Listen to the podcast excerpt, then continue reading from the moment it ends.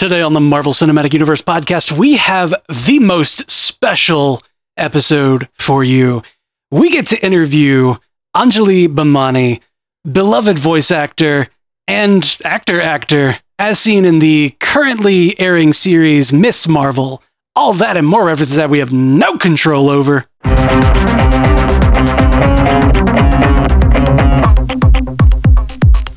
Welcome to the Marvel Cinematic Universe podcast. My name is Matthew Carroll. And I'm Jeff Randall. And I'm Zuhair Ali.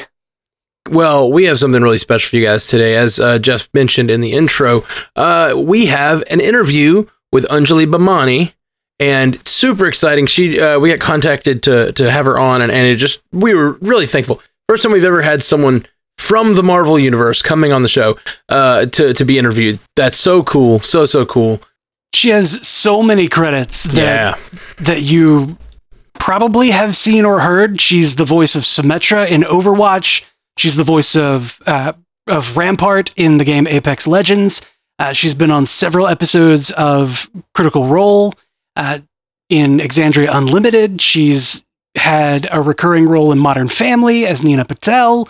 Uh, she's had episodes of Silicon Valley that she was in. She's currently playing Auntie Ruby in the Miss Marvel series. Like she's and and like she just wrote a wrote and published or uh, is has created and is getting a book out there into the world. With a very successful Kickstarter campaign. Yeah. Yeah, yeah. So, guys, it's just a lot of fun. And I got to tell you, it's a great conversation. Like, I, I really thought we'd focus a lot on Miss Marvel, and we do talk a good bit about the show, but like, it just turned into a great conversation about creativity and culture and representation and just like, uh, the the ability to find your power and like it's just it's just kind of it turns into sort of a philosophy of creativity and art and I just I, I I love that sort of conversation. So hope you guys really enjoy it. And uh, here it goes. When uh, when I saw the email, like I was I was in the gym and I saw the email come in on my phone and it was like, "Do you want a chance to interview Anjali Bhimani?" And I'm like, "Do what now? Hang on, what?" Aw, so that makes me feel good. Thank you. I leapt at that opportunity to like immediately send the email back, like, "Please, yes." No formalities whatsoever. Just yes, yes, yes, yes, yes, yes. yes. Guys, now you're gonna make me feel all like blushy. Um, the most important thing before we even start, I need to know who is whom or who is who. I don't know English. I am Jeff Randall. Jeff, Matthew Carroll. Matthew, and Zoo is what I see. Zuhair Ali. Zuhaili? Zuhair Ali. Zuhair, Zuhair Ali. Nice to meet you. Nice to meet you all. Zuhair. I put it in the chat so you can actually see it properly. yes, no, I once you said it, I'm like, okay, no. But I, I look, you're like me. I, my my my screen name is Sweet Ange with three e's because when I was in high school, all my friends called me Sweet Ange, and I was like, Oh, sure, nice. That's how you spell that. You do it with three e's, right? Yeah. Yeah, that's why I have the five U's, like one U for every letter in my name. Mm-hmm. There you go. Perfect. I like it. I like it. Yep. We've called him Zoo for a long time now. Zoo. All right. Yeah. Oh. See, that's good, and that's also a good way to call people. Yeah. So you just Absolutely. get a pig call from every corner. of Zooey. Pretty sure whenever I see Zoo in Zoom, he can probably hear me from like outside the headphones because I'm just like Zoo. It's a it's a term of endearment. It's a good thing. Yeah. oh yeah. Sure. Hang on. You know what I'm going to do before we continue is I'm going to close the 94 windows that are. I should probably do the same thing. Don't make fun of her. Okay. Only a touch distracted. It's not even so much distracted as oh bandwidth. Mhm. Oh yeah. Remember that time we couldn't do the Zoom interview because I. Uh, we just can't. We we've searched everything on our end. Is you sure it's nothing on your end? And Anjali just has like thousand not. windows. It's not the other apps that are open, or the apps that are open, or the fact that apparently I'm still on my Discord. None of those things. None of those things. Hold on. Let me close these other games that are running. no, seriously. Like I ran a watch along on Sunday, and I just noticed that Discord was still open. Oh, that's great. What were you watching along? Ms. Marvel. Of course. Yeah, yeah. My, my one of my very very sweet fan friends. Um, uh, he started off as a fan and then became a f- dear friend, and he's a lovely young fellow in the UK. And uh, he started a uh, community server for me. I hate, I hate using the word fans because that makes people sound like they're fanatics. It really is a community. Yeah. Right? So they made a community server for me and they named it the Bimaniacs. Nice. That's great. So cute. I can't decide whether we should call it the Bimaniacs because Bimani is how you pronounce it, Mhm. or the Bimaniacs because maniac. But Yeah. either way, I love it. Yeah. It reads great. it's And great. That, that's an acceptable mispronunciation. I feel so too. Yeah, I feel like I can. I feel like I can justify that. Absolutely. That absolutely means you've like you've made it to superstardom if you have a like name for your fans like that, you know. Well, God Yeah. bless them. I mean, they. So I can't remember who came up with it on Twitter. I'm I'm embarrassed to say I can't remember who did it, but as soon as they did, I was like, "You're my best friend." Whoever. you are. How have I gone through this long in my life and not put two and two together about that word? Right. I felt like that whenever, uh, like whenever I was watching Critical Role and they mentioned, like, you know, this was super early days of Critical Role, and like they mentioned critters, and I was like, what? How is that?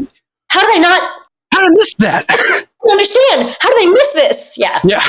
totally get it. Totally Yep. get it. Yeah, I am single handedly attempting to make the hashtag critters show up to to like to blow up because I tell you, critters show up. They show up. Mm.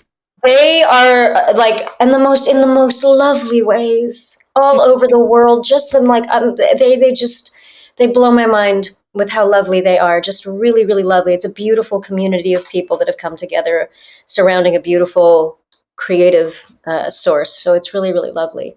I'm so I am so incredibly like. I, it is not lost on me how lucky I am to be a part of the specific projects that I've been able to be a part of in the last, you know, five, ten years. It is not Yeah. even remotely lost on me. It's why my entire office is covered with art from all of those things. Yeah. All, everything on your IMDb is just like a hugely beloved property. It's it's amazing. Again, like I'm so so fortunate. I, I'm, I think it's not just. Uh, and I, I'm sorry, we're like jumping right in. Is that okay? That's Did fine, sure. It's your show. I was about to ask, but should we say it started officially? Because you said before we started, I was like, "This is fine if you're you're good."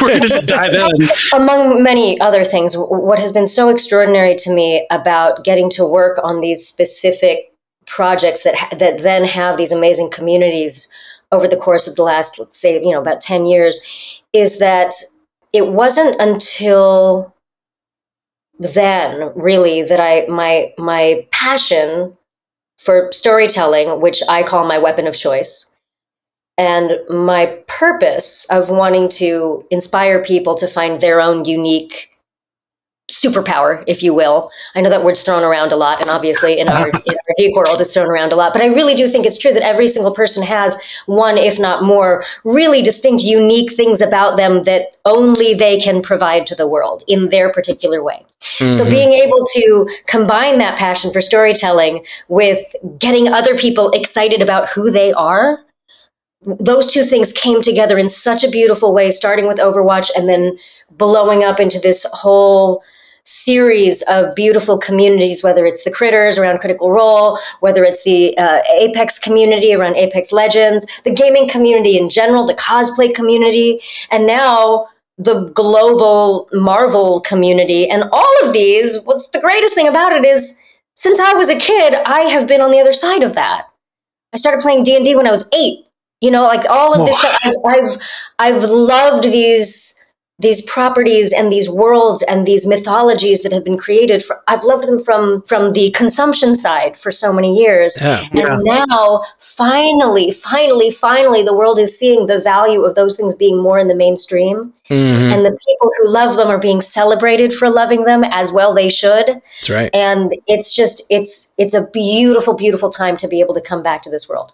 And it's uh, like the wildest of blessings that all my best friends have. Like, for the most part, I get to work with my best friends all the time.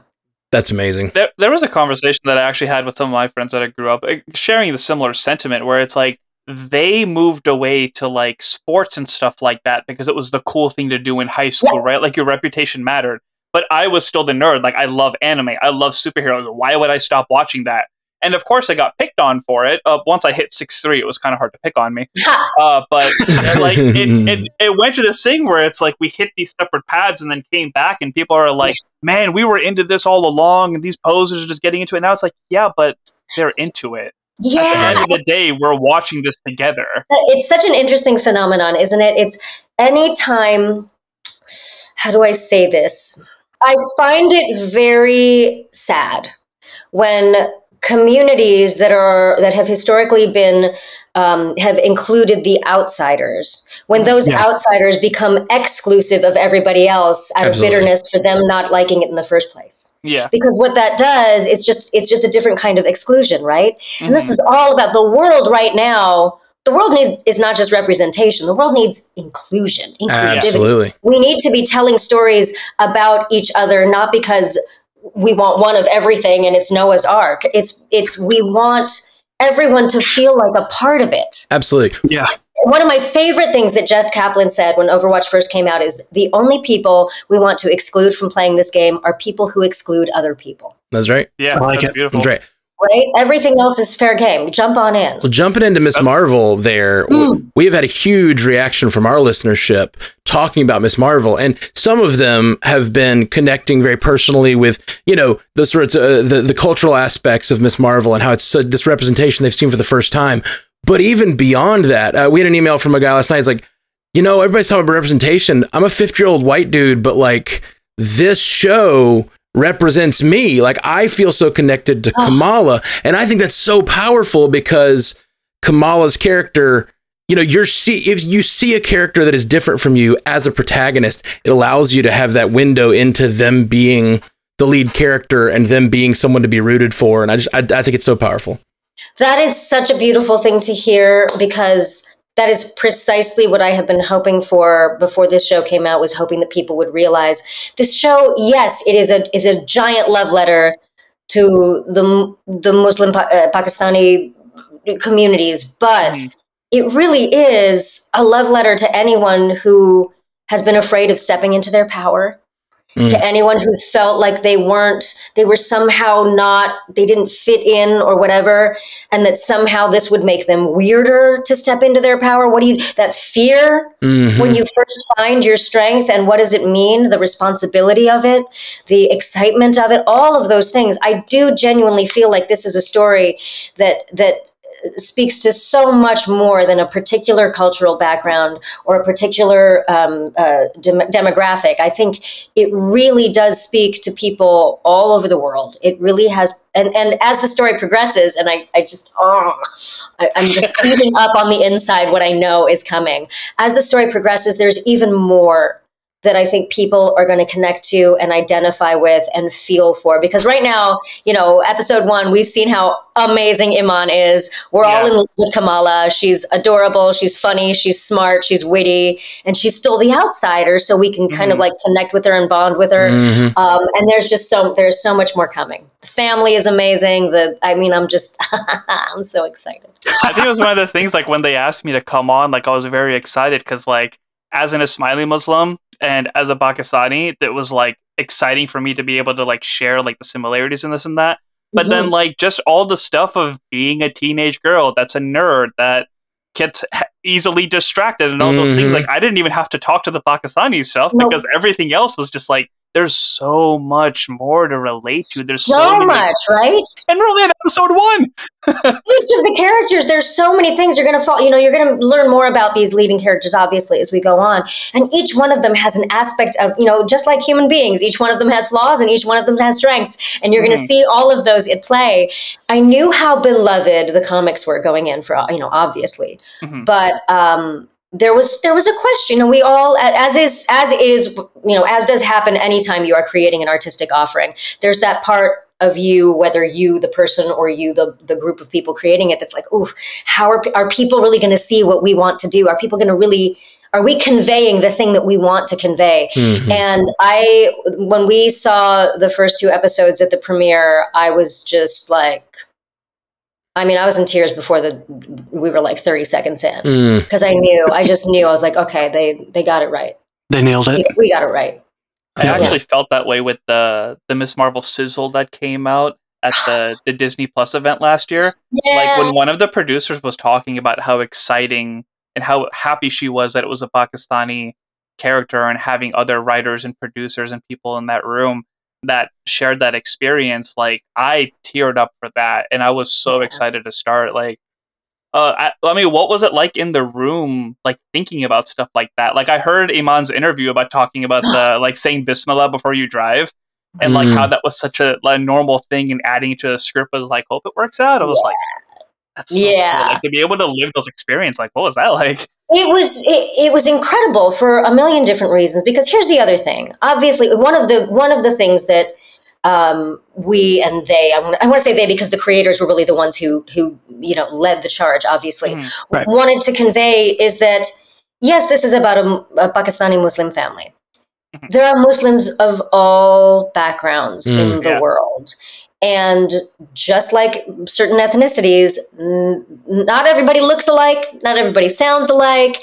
And through the course of this series, you're going to meet different people who have related but different backgrounds. Mhm. And that's what life is about, right? We all ultimately we all have a certain undercurrent of humanity that is in all that's, of us. That's right. But it's Yep. all of those unique things that make each individual them that make them them. Mm. Yeah. So there's no, I, I think what's really one of the really exciting things about this show is that you are going to see people you never thought of, or people are going to see people that they never thought of as, oh, yes. Of course, that person is a Muslim because that's who they are. On Mhm. this, that is that who that character is. They don't look like I would think, or whatever. I think it's going to expand people's mindset and expand people's understanding of what that can be out in the world. Because let's face it, it's very easy for everyone in the world to judge a book by its cover and to assume Yeah. that everyone who does one thing or another looks like another. But as well, you know, Zuhair, uh, you know, a lot of times a Sikh will be. Uh, confused for a Muslim will be confused for a Hindu will be con- a Pakistani for an Arabic person like every people there's a lot of blurring the lines and Mhm. while of course no two brown like all brown people are not the same Yeah. it's also understandable that people would sometimes have to ask because there's a lot of crossing the streams. Mhm. in the communities you know um, there are indian muslims there are pakistani muslims there are black muslims there are white muslims there you know there are people all over the world yeah, you look at the history of like how you know I I also train Filipino martial arts and my instructor that I talk to all the time he's a big history guy as well and we talk about like how there was Muslim influence on the southern islands because they were part of the empire at one point and how Mhm. like their food and their tradition and some of the structures between their weaponry and stuff like that is Yeah. based off of the different empires and you think of the history of how it spread uh, through the Silk Route, how they had plenty of parts in Africa and the Mediterranean, how much that influenced Spain and Greece. And uh, I love when people tell me that I pronounce like gyro wrong because it's like, no, it's pronounced differently on like depending what country you're from. exactly What part it's you're different from. from and- different places Mm. and so what i what i am also hoping that this show is is that while yes it is a love letter to a particular family in a particular story and all that i do hope it's a little bit like a gateway drug to people to finding out more Mhm. about other cultures and finding out more about other religions because they get excited to see it Yeah. Right. That to me is the like the ultimate compliment for a creator is when their creation inspires people to dig deeper into something they didn't know about Inshallah. yeah there there are so many times where um, when we were talking about the episode you know, in our instant reaction cast where like you know a, a word will have come up and we were like zoo uh, what is what is beta like what do these Oh, words beta. mean like how, yeah. how does this because like it didn't it didn't translate in the in the uh, in the the closed captions or anything but like so what does beta mean like how does i want to make sure i'm using it right Sure, sure. And that's exciting, right? Because we get to answer those questions. You know, and look, as an Indian, I can tell you straight up, like, there are plenty of times someone asks me something about Indian culture, and I have to go, hey, you know what? I don't know. Let me go check it Yeah. out. Um, and it helps us Yeah. connect more. You know, it helps us and also makes it clear to everybody that I'm not, I can't be entirely your tour guide through this culture. I'm one person. you mean you Yeah. don't know everything I know but but not just to put you know to make a joke of it but any show any book any game whatever no one property no one story can possibly represent an entire culture an 100%. entire religion Oh yeah. you know it, it's it's not possible and it shouldn't be possible because if that were true we'd be very two-dimensional Mhm. But to have a story that is complex and beautiful like this one be one of the ones that's coming out now, that's what I mean about the gateway drug. You have a Oh, yeah. story doing that, then there will be another, then there will be another, then there will be another. And the more complex stories that we tell that also are infused with little bits of different cultures, little bits of different religions and and deal with people of different gender orientations or uh, you know all of it is going to I think it's just going to excite people more about learning about the people around them. And that, I, I mean, if there's anything we need, there are so many things we need in today's world, but really the eagerness and excitement to know each other rather than judge each other is Mhm. like, that's one of the top ones I think we really need. Seems like you should tell that to Aunt Ruby. You know, uh, she she she's been a little judgy so far. He's complex as well. Ruby, Give her a minute. She's a victim of her own environment. Yeah, that's the other thing. It's Like as soon as you get the title of auntie, like it's just like starts to change you. There's just a thing. I'm just kidding. I- Man, I remember the first time that I was like, I met a client and the kid was like, "When is the uncle leaving?" I'm like, "No, no, no, no, no. I am not an uncle yet. You will call me by John. Uh, I still have a few more of the years. Like now, I have the receding hairline, so it's like okay, I'll I'll accept it if need be, but I'm not full uncle yet. I if, refuse to if it's any it. consolation, I don't know when uh, when it switched from people online saying "Anjali, will you marry me?" to "Anjali, will you adopt me?" But somewhere in there, I was like, "No, no, no, go back, go back to the." I like the other, the other one was very flattering. It's very, very flattering. Stop calling me auntie. I'm Didi. I'm Didi. I'm Didi. I'm not auntie. I'm Didi. Yes. our, our community is called pandas and so people have been calling me papa panda sometimes and sometimes Okay. jeff and uh, one day somebody called me granddaddy panda and i was like wait a second i am 38 okay Yep. also i can't i mean i can't be too mad at it because because interestingly enough here in hollywood I've, I've i've had the blessing and the curse of playing people of vastly different ages Yeah. Yep. so um, right before my husband and i got married i booked a role um, playing a grandmother uh, on a network show um, to, to not so young kids. I mean, they were like, you know, like 10 and 12 or something. And I was like, well, baby, you married a GILF. You didn't know. you were getting into this. We skipped over MILF. We went straight to GILF. Let's go. All right, so we were talking about this um, before you hopped on. So when when your scene came up, I took it as you were Kamala's mom's friend because it was just auntie. Mhm.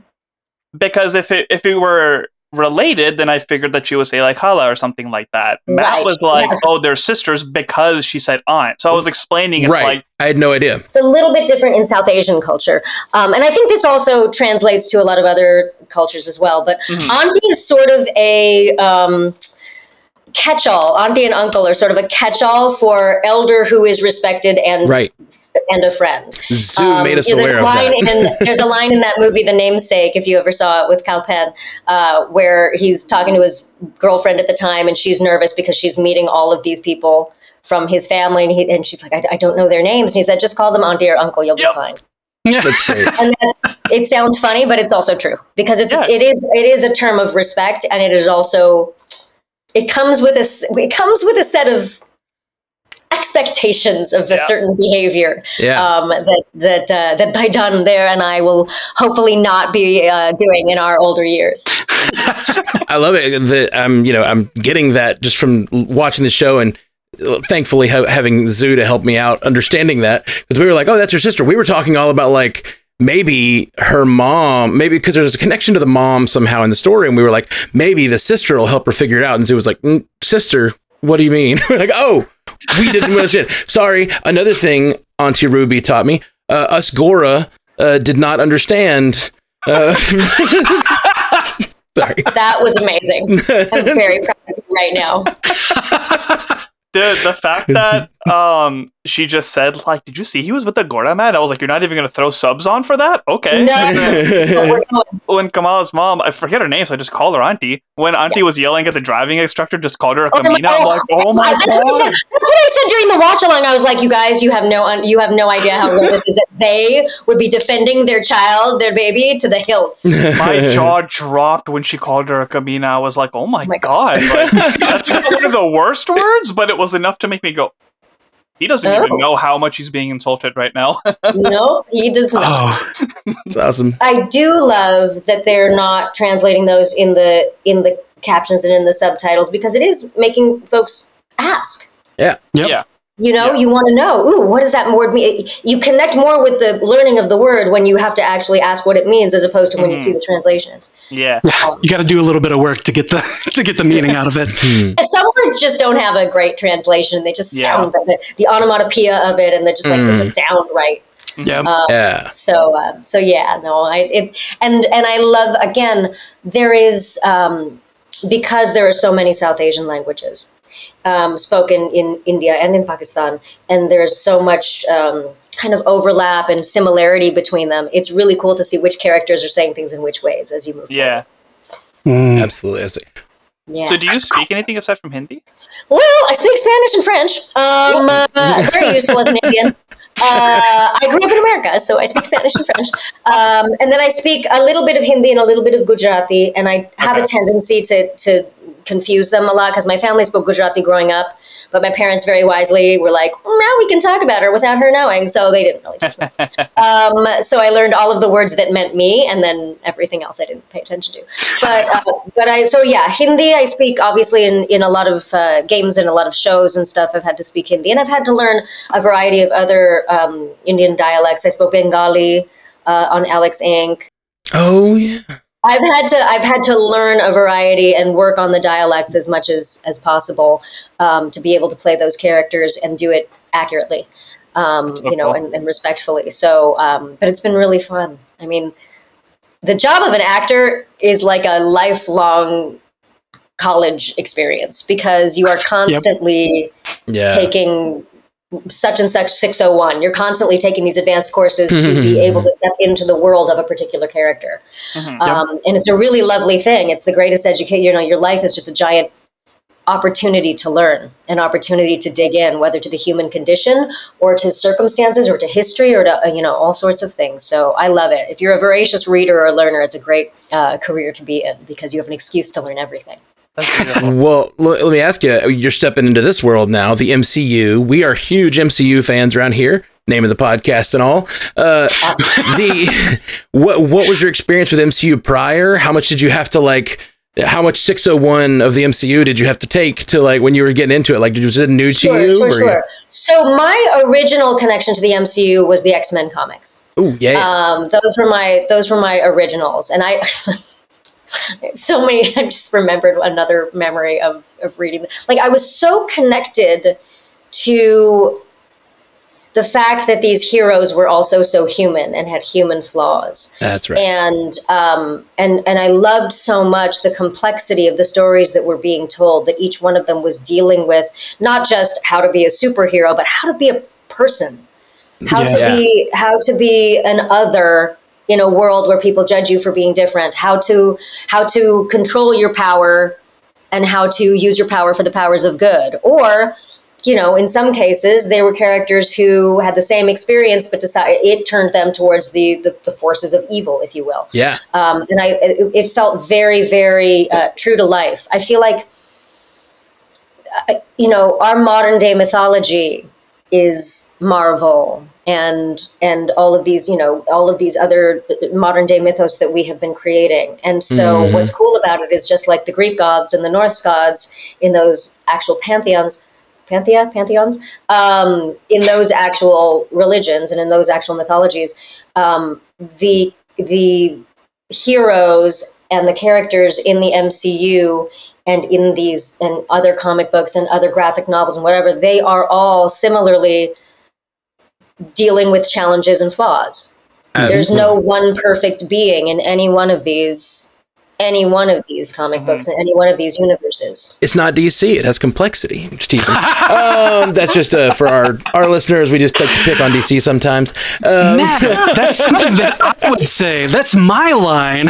I know. I know. I am Switzerland. The other thing, though, I grew up, and, and this is a side note, but one of the reasons that Ms. Marvel is so special to me is when I was growing up, the closest thing I had to a superheroine who was I could connect with was Wonder Woman. She was the only one out there. Yeah. Yeah. And the only thing we had in common was that we were female and we both had dark hair. Like that was that was what we had. But I oh, I just grabbed onto it and ate it up and I loved it so much and connected with it so much. And so, you know, whatever opinions any of us have about one uh, one company or another or one particular mythos or another, just the fact that they existed when they did Oh, and yeah. continue to evolve as they do, I think is a really, really special thing. Absolutely. Competition just raises the bar. Absolutely. That's true. And I I love DC. I'm just teasing. I I, uh, I Nice. really I actually thought it was interesting you're talking about how uh, the modern day mythos and these characters and how complex they are. But it's interesting because DC came first and their characters are a little more iconic uh, isn't the word I'm looking for. Uh, but they're a little more like they're representational of like an idea Yes. almost. And Yes. and the Marvel characters are a lot more you know they they dig in and they feel human. And I think it's interesting because that's kind of what's happened in our media over the last 50 years anyway is like the, the, the rise of the anti-hero the sort of just complex heroes and villains and sort of what makes you make that decision instead of just being like the idea I think that's also just a product of the time in which these characters have been created. yeah absolutely You know, um, um, at the time that Wonder Woman was created, that was the most complex and interesting and and powerful depiction of a particular female superhero that we had. yeah And then as the world continued to evolve, storytelling began to evolve. And even now, all of those, you know, original iconic characters are becoming more and more. Uh, uh, they're being explored. Different sides of them are being explored. Yeah. you know. And again, I think that's just a factor of us us recognizing and celebrating and being open to the complexity Mhm. uh, within all of us as time goes on. Because it's you know decades ago it was scary. People weren't uh, people weren't sharing all of themselves. Yeah. that's right I don't Yeah. think. Um, I mean, not that I was there, but it seems like it was a much uh, a much more difficult time to be unique. Yeah, and for better or for worse, that's kind of how Iron Man started off is that the Mhm. main enemy was, you know, Middle Eastern countries relevant to the times that we're living in now and, you know, what we consider threats and what's an issue. And you have these people that kidnap him living in mountains, you know, speaking in Farsi and. Urdu and Arabic and all that stuff. And it was relevant to I think that was the main intrigue of that Iron Man story was that it was relevant to current times and it grew on that depending on how our country and how our storytelling and how our experiences evolved within the last what, Absolutely. 15 years. Absolutely. Yeah.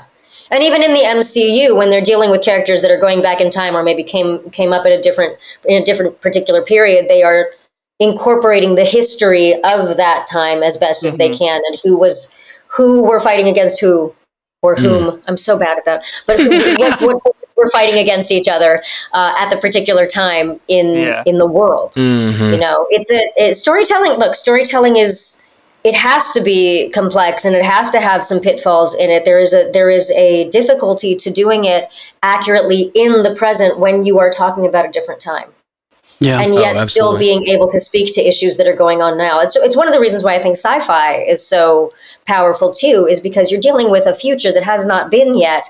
And yet almost always and this is one of the things i love about sci-fi almost always sci-fi is dealing with or touching on socio-political or or uh, you know anthropological issues that we are dealing with in our present day That's they've right. just found a way to separate it a little bit in this fantasy universe so we can tolerate hearing it about ourselves yeah. Yep. Just kind of take a step back to see it from outside of our own perspective. Yep. exactly and and be able to sneak those morals in under the guise you know of, How oh, dare you Oh, this- sneak morals in on me? yeah Yeah. or just sneak the questions in, even when sometimes you know someone doesn't Absolutely. necessarily. Uh, if if a if a creative team or a or an author or whatever doesn't necessarily want to hammer in a particular message, quite often they just create they just give an opportunity to ask the difficult questions and let the the audience or the reader decide. Yeah. Yeah. And that's also a beautiful thing. big star trek fan here so i'm right i'm on board with that very much oh yeah love it love it uh, one of the things that we've seen with the MCU, you know, that that storytelling has gotten more complex,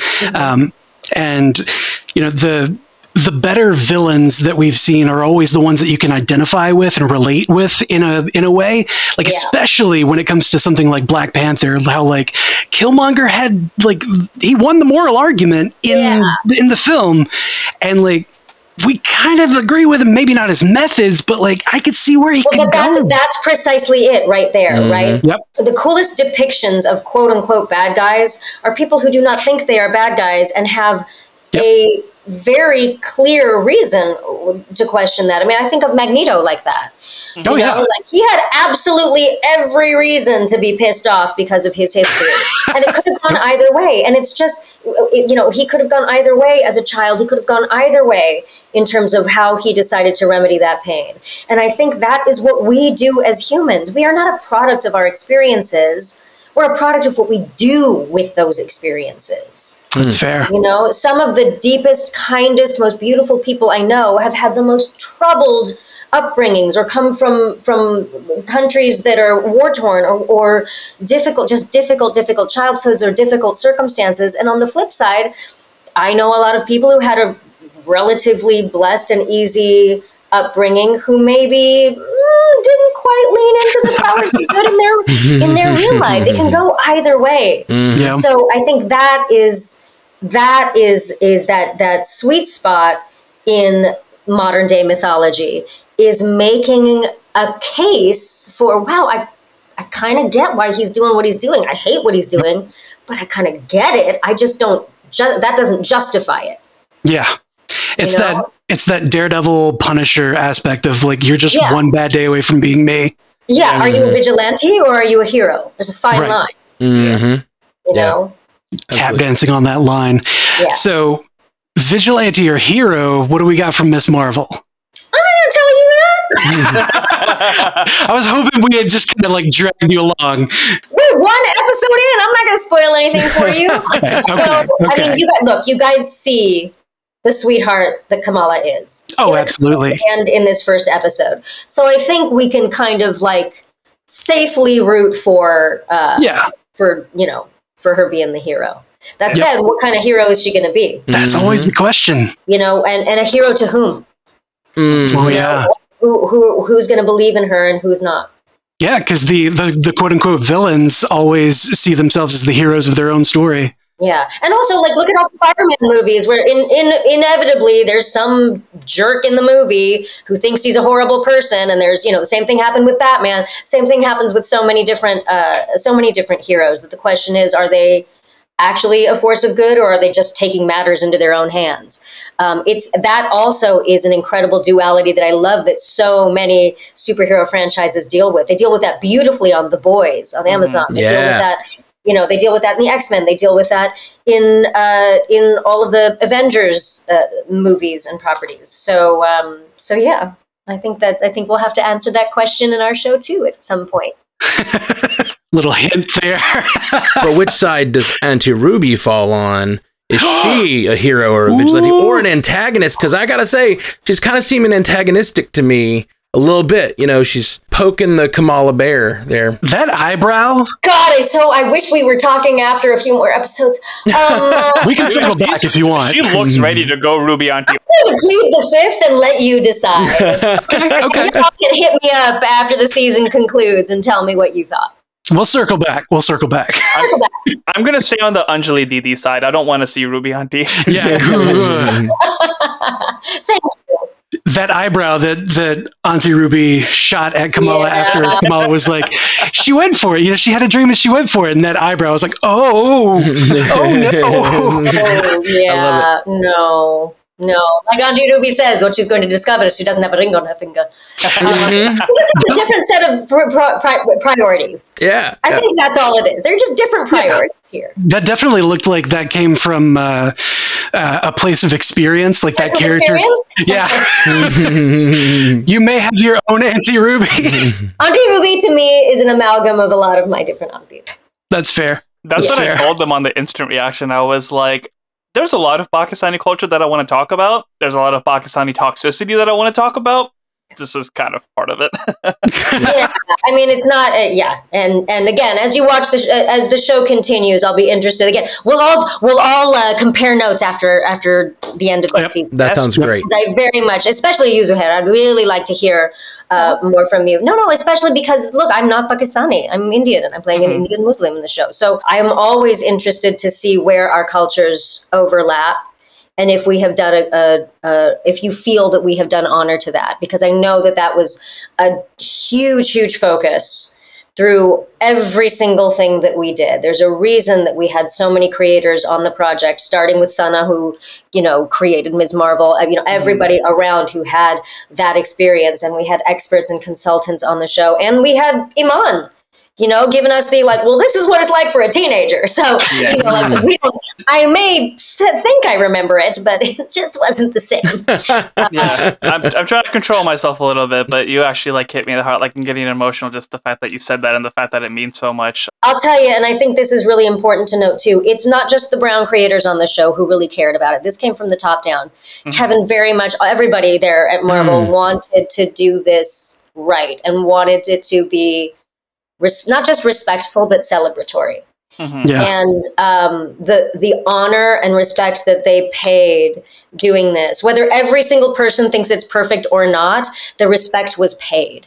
And I think that's very, very important to note because, like I said, no one property, no one character, no one story can represent every single person in a particular demographic. Mm-hmm. All that we can ask for is that those to- stories are told respectfully and with thoughtfulness and with and with depth and I think they have. I think they've really excelled at that, and I and I felt it on set, and I felt it watching those episodes.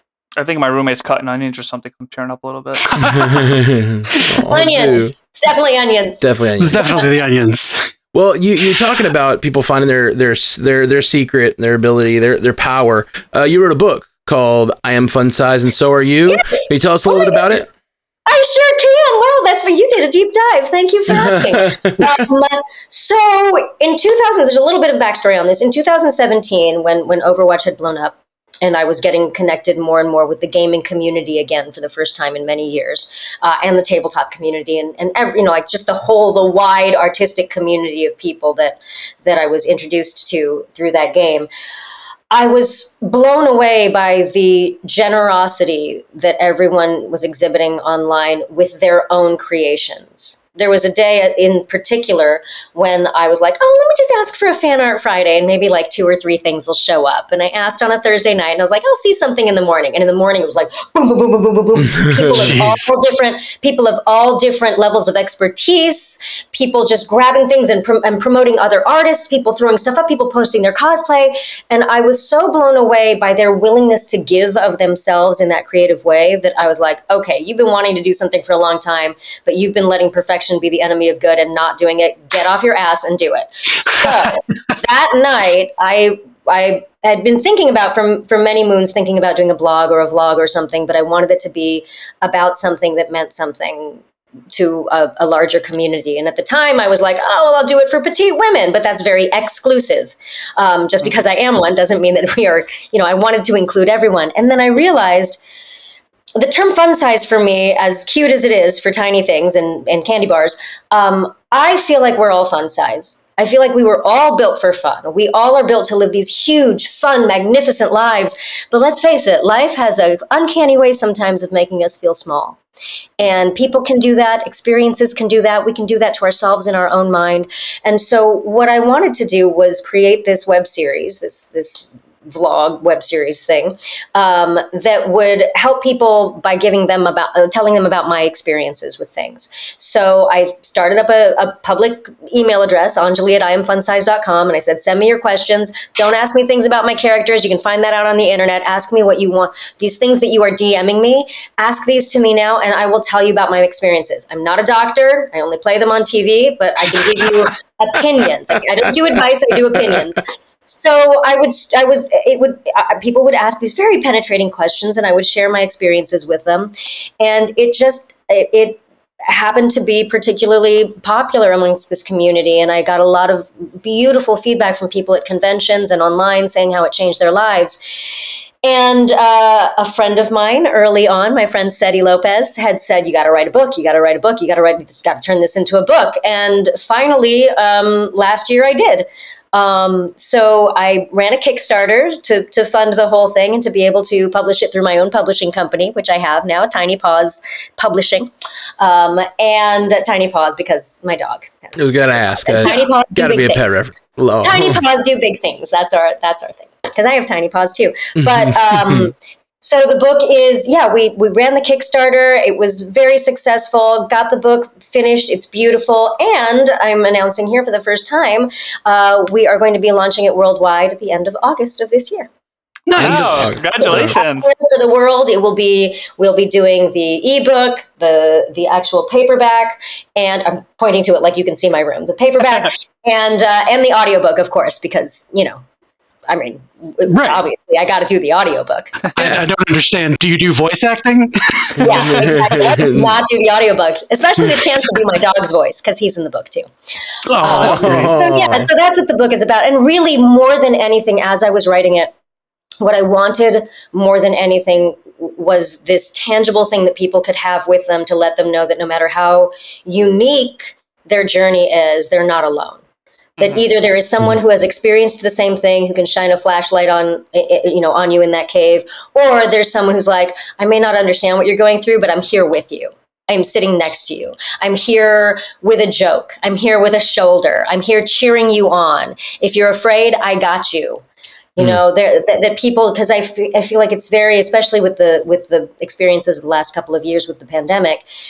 It's very easy to even in this world of extreme connectivity, it's very easy to feel disconnected. hmm You know, Yeah. the internet has connected us all in an amazing way, and yet in many ways, it's also left us all to feel more and more disconnected.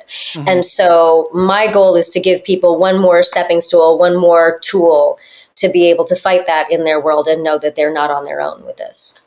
Wow. I love, that. I love that message. I, I I believe that's what all art is for is is is to show people that your experience. Amen. Yeah, it's it's so show people they're not alone, no matter what the art is about. It's almost always some form of that. I, I love that. And to show them also that even though you may not think that you are unique and special, there's only one of you in the world. Mm. Yeah. And when we create these heroes and and and this too this is part of the reason when i was saying my, my passion and my purpose coming together with all of these projects when you see a hero that you identify with in a story whether it's because of their cultural background their religion their sexual orientation their gender orientation whatever it is or just their story when you see a hero that you identify with and you admire then you see that hero in yourselves and you can take that out into the world with Mhm. that sense of agency and that sense of empowerment. And I think because there are a lot of people who don't have that opportunity, whether because of social anxiety, neurodiversity, whatever it is, that don't have that opportunity to connect as easily, that also, this form of storytelling is another step for them to be able to do that, for them to be able to step just one tiny step beyond their boundaries, and then another tiny one, and then another tiny one, because they got inspired by seeing a hero that they can see in themselves. That's a really cool thing. Yeah, I, that's one thing that Matt and I had talked about with uh, with Miss Marvel, like not being Muslim or Pakistani or like really having any cultural uh, connection with her. I saw a lot of myself in just her mannerism in what seemed like ADHD, Mm. and I was like, I you know I went undiagnosed for you know thirty plus years, and like seeing how she just zones out when somebody talks about the future. I'm like, oh my god, oh my god, it's they're doing it. They're Mhm. they're actually doing it. Mhm. and they're doing it in this way that is celebratory. Yeah, Yeah. We we understand that everyone around her is saying this is a bad thing, but we're seeing what she's seeing in this art and in these Oh these yeah. beautiful illustrations. We're like, well, that's come on. I guess that's kind of cool. And how much joy that world brings to her. Yeah, ex- I mean, how, how much complexity and excitement and, and imagination that brings to her. Yeah. and celebrating that uniqueness in her, even if the world around her wants her to conform. You Mm. know, I think that's something that all of us can can relate to. Because uh, what is what is the line from Spanglish? You know, given the choice between being uh, being like everyone else and being odd, you got to root for odd. Yeah. Got to root for odd. Got to. Always odd. uh, Zoo, I think it's my turn for onions to be cutting. Yeah. See. But, uh, secretly, I'm just chopping onions over here. You can't see, and I'm just like feeding. ah, It must be an acting trick. There's just always onions on set. yeah. menthol. oh, menthol. Good good tip. Good tip. Yeah, don't uh, no, don't ever do that to yourself. Don't Okay. ever. I've seen that go horribly wrong. I've seen I've seen people use the craziest things, and I'm just like, oof, this is this is that's gonna leave a mark. Yeah. Don't do it. this podcast listenership knows that I can cry if I need to. Uh, Yeah. they, they, they've they've heard it enough times about almost. Aw. It's, it's just it's, it's sad. big softy. I think we, I think this whole community is big softy. softies. Like we're all Yeah, we're just a bunch of teddy bears over here. Well, look, if we weren't supposed to feel things and we weren't supposed to feel them big, we wouldn't be able to. Yeah. It's They're true. there for a reason. If- Like I've, I, I, this is another thing that I love so much about being an actor, and I have my my father really to credit with this because my father was a surgeon, but he wanted to be an actor when he was younger. My Mm. parents actually met doing a play in medical school, Mm. and my dad, he just felt things really big. Like Mhm. everything, you know, he would tear up easily. He had a temper. He like big, good, good or bad. He all he felt it in such Yeah. a big way, and it sort of gave me this unspoken permission to allow that to come through and not be afraid of it. Mhm. Because I think it's when we're afraid of our feelings that they either overtake us or they mess with us. You're so blessed to have had that. You know, when we when we think that they are the truth, not something that we are experiencing as a as a response to something, when Right. we allow ourselves to feel them and move through them, that's just being human. That's just Mhm. awesome. And so I'm just very lucky that my job allows me to run the gamut of those so that I can get them all Yeah. out of my system and then you know, Yeah. sit at home watch TV with my husband on the couch with furry socks. You know, like- like- well, Anjali, thank you so much for joining us. We have had Ah. an absolute blast having you. And honestly, I, you know, we all, we just wrote questions trying to get uh, get information about the next few episodes out of you. But then you just were you were just so uh, so wonderful and so good at pivoting and putting you on other questions so I didn't have to tell you. To tell you. Well, yes. you found my evil plan. tell tell Kevin Feige you did good. You didn't. Like, So she is a villain. Would you put in a good word for me? Because that'd be awesome. uh, yeah, you put a good word for us. We don't know. Uh, Yeah. We'll scratch No. each other's backs. I do have to say, you guys, this has been a really fun time. I always love talking with people who uh, don't just love superheroes and fantasy fiction and sci-fi because it's fun and exciting, but uh, but because there there there are deeper reasons to Mm. care about it. And you guys obviously have a deep and penetrating love for these art forms, um, as do I, because they, you know, that's that's what my life has been about. Little little geek Anjali grew up to slightly less little geek Anjali. She's still little. She's just like maybe three inches taller. And it's a hat trick. You made all three of us almost cry during this conversation. You did it. Uh, I have a book on dudes. I make guys cry. Is that a thing? I don't.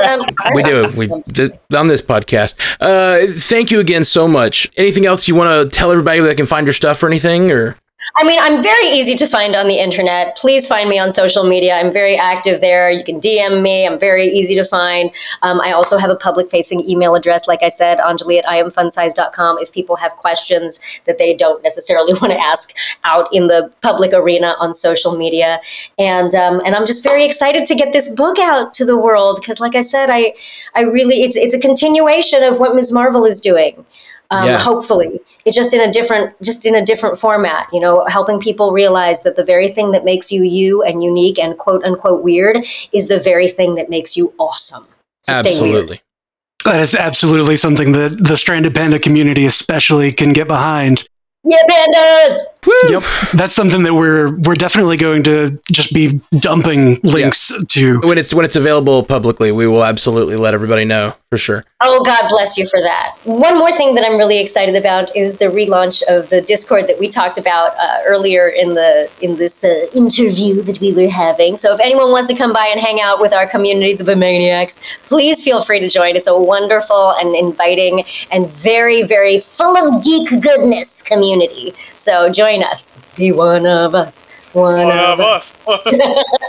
Well, and also we're all gonna like get together after the the season is over, Yes. right? And we're Yeah. gonna debrief Yeah, we have to. absolutely, yeah. We're gonna circle back. and have a conversation. I'm inviting myself back to the show, but yeah. Honestly, it depends on how how mad I am at uh, Auntie Ruby. Like, uh, if I don't know, is she gonna- That's fair. That's fair.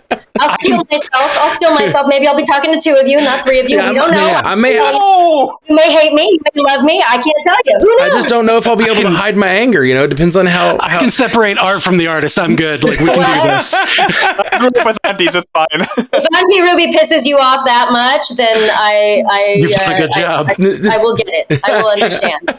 But, uh, no, but really, I, I'm, I'm really excited for the world to have this show. I'm really excited for the world to have Iman. She is so young and so wise beyond her years. And the, the greatest thing about us having her is that at this young age, we now get to have her for decades to come. Um, Yeah. Because we, because the, you know, she's, she's in the public eye so much sooner Mhm. and, and So at such a young age. I'm really excited for the world to have her. Me too. Yeah, lock her into one of those multi-decade MCU contracts that we've heard so much about. I have a feeling she wouldn't mind. And I I think you guys Yeah. paid attention to how dope she is and how deep in the MCU lore she is. Oh yeah. She's like the first thing that I thought of whenever I saw her in an interview, and then also when Kamala came on, it was she's one of us. Mm, yeah. She's one of us, guys. Yep. She's very much what Kamala represents as well. So, but yeah. thank you. Yep. I know. I know we've Thank gone you. longer Thank you than guys. Expected. know. I Thank would you sit here so and talk much. for like three yeah, hours. Yeah, with same. you. Same here. I, I should let Same you here. go. Um, thank you again. Thank you so, so much. Thank you for opening your community to me. Thank you, Anjali Didi. Thank you, John. Thank you for joining us for the Marvel Cinematic Universe podcast. Available everywhere you get podcasts, and now a video version streaming live on twitch.tv slash strandedpandatv and available at youtube.com slash strandedpanda. And if you'd like to learn more about all of our other podcasts, geeky projects, and ways to support the network, visit strandedpanda.com.